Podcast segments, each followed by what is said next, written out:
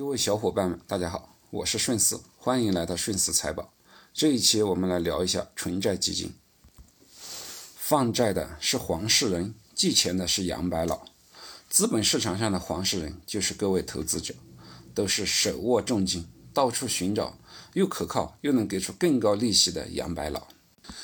可是黄世仁还有自家的产业要打理，业务繁忙，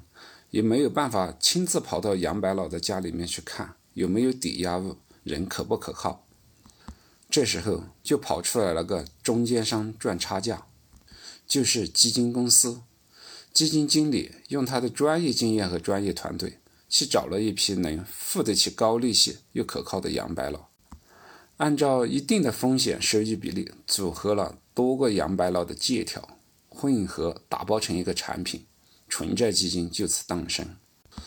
所以黄世仁用真金白银买到的纯债基金就是一批杨白劳的借条，按合同约定到期还本付息，但还没到期，黄世仁就需要用钱了，怎么办？那就只好拿到市场上去买卖，寻找其他的黄世仁来接盘，这就是基金交易。好了，闲话少说，言归正传，我们来看一下纯债基金它所包含的资产是什么。第一类就是把钱借给国家或地方政府，如国债、地方债、央行票据。第二类就是把钱借给企业，如企业债、公司债。债券基金的收益来自于两个方面，一方面是债券的到期利息，第二方面是债券交易的市场差价。真正的纯债基金是不参与股票和可转债交易的，所以股票市场的波动与它的关联性不大。在家庭资产配置中，它的风险稍高于现金、货币基金和保险资产，属于稳健资产，也是家庭资产配置中的压舱石。对于风险资产在前端的冲锋提供稳健的后盾保障。先来看一下纯债基金的历史收益情况。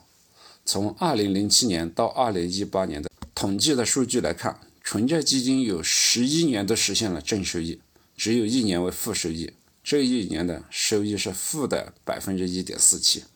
可见在实现家庭资产的保本上还是相对可靠的。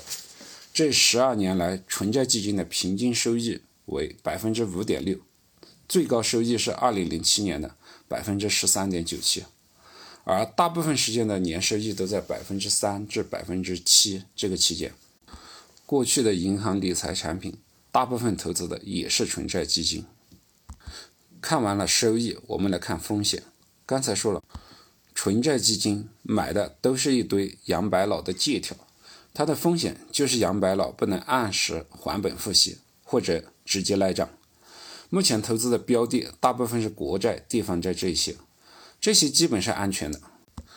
但是为了提高基金的收益，也会投一些 3A 级的企业债，企业债的违约就有可能会出现。在去年的11月份，工行的一款理财产品到期了，无法实现兑付，后来的处理方案说只能兑付 50%，另外的 50% 延期一年之后再兑付。我们来看一下这款产品。这款产品投资的标的是海航债，由于海航控股的违约，导致没办法按期兑付。去年一年同时违约的债券还有永城煤电、冀中能源、华晨汽车、华夏幸福等等，这些债券特别是永城煤电和华晨汽车直接就想当杨白劳赖账了，挑战了监管的底线，后来被监管约谈之后才得以妥善的处置，避免了暴雷。目前国家对金融的监管仍然是强监管控风险，所以债券的风险相对可控。但是购买债券基金就一定要了解清楚基金的投资的标的是什么，特别是在银行买的理财产品要看清楚条款。在各网站上买的基金产品倒是可以点击它的持仓，进去就可以看到它的持仓主要是什么东西。如果它的持仓主要在国债、地方债上，那它的安全级别还是比较高的。还有就是选择大一点的基金公司，风控会严格一些，也能降低风险。再来看一下债券基金的涨跌跟什么有关系。很简单，看10年期国债的利率就行了。债券基金的收益与10年期国债的利率是成反比关系的，就是说国债利率下跌，债基的收益上升，国债利率上涨，债基的收益就下跌。从过去4年的10年期国债利率来看，在去年的4月份之前，国债利率一直都处于下降的通道，所以在过去4年，债券基金的收益一直都还不错，直到去年下半年，国债利率开始上升，债券基金的收益才开始下降。所以在去年的6月份，在招行买的华夏季季红定开产品出现了亏损。近一段时间10年期国债的利率还在 3.3% 的高点上，所以目前债券基金的年收益也就只有 2% 左右。最后来对目前常见的几种债券基金做一个投资总结。第一个是短债基金，投资的标的基本都是1年以内的短期债券，因投资的时间比较短，利率的波动和信用风险都会小得多，所以波动风险较小，一般会在 1% 以内，收益大约也在 1.5% 到 4%， 适合对资金流动性要求比较高的这些短期投资。第二类基金是长债基金，在基金名称里面没写短债字样的基本都是这类的基金。为了获取相对较高的收益，投资的标的一般都在1年以上，波动会在 5% 以内，估计一般可以达到 2% 到 6% 的收益。当10年期国债利率处于高点的时候，投资这类基金的话会取得比较好的收益。第三类基金是二级债基，这里要特别注意一下，这类基金的投资标的是纯债加上股票，通常人们说的固收加也就是指的是这类基金。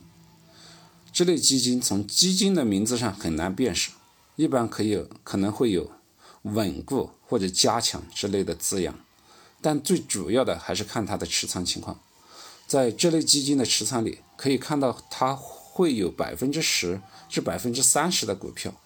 因股票的波动幅度较大，所以这对基金的波动幅度也会比较大。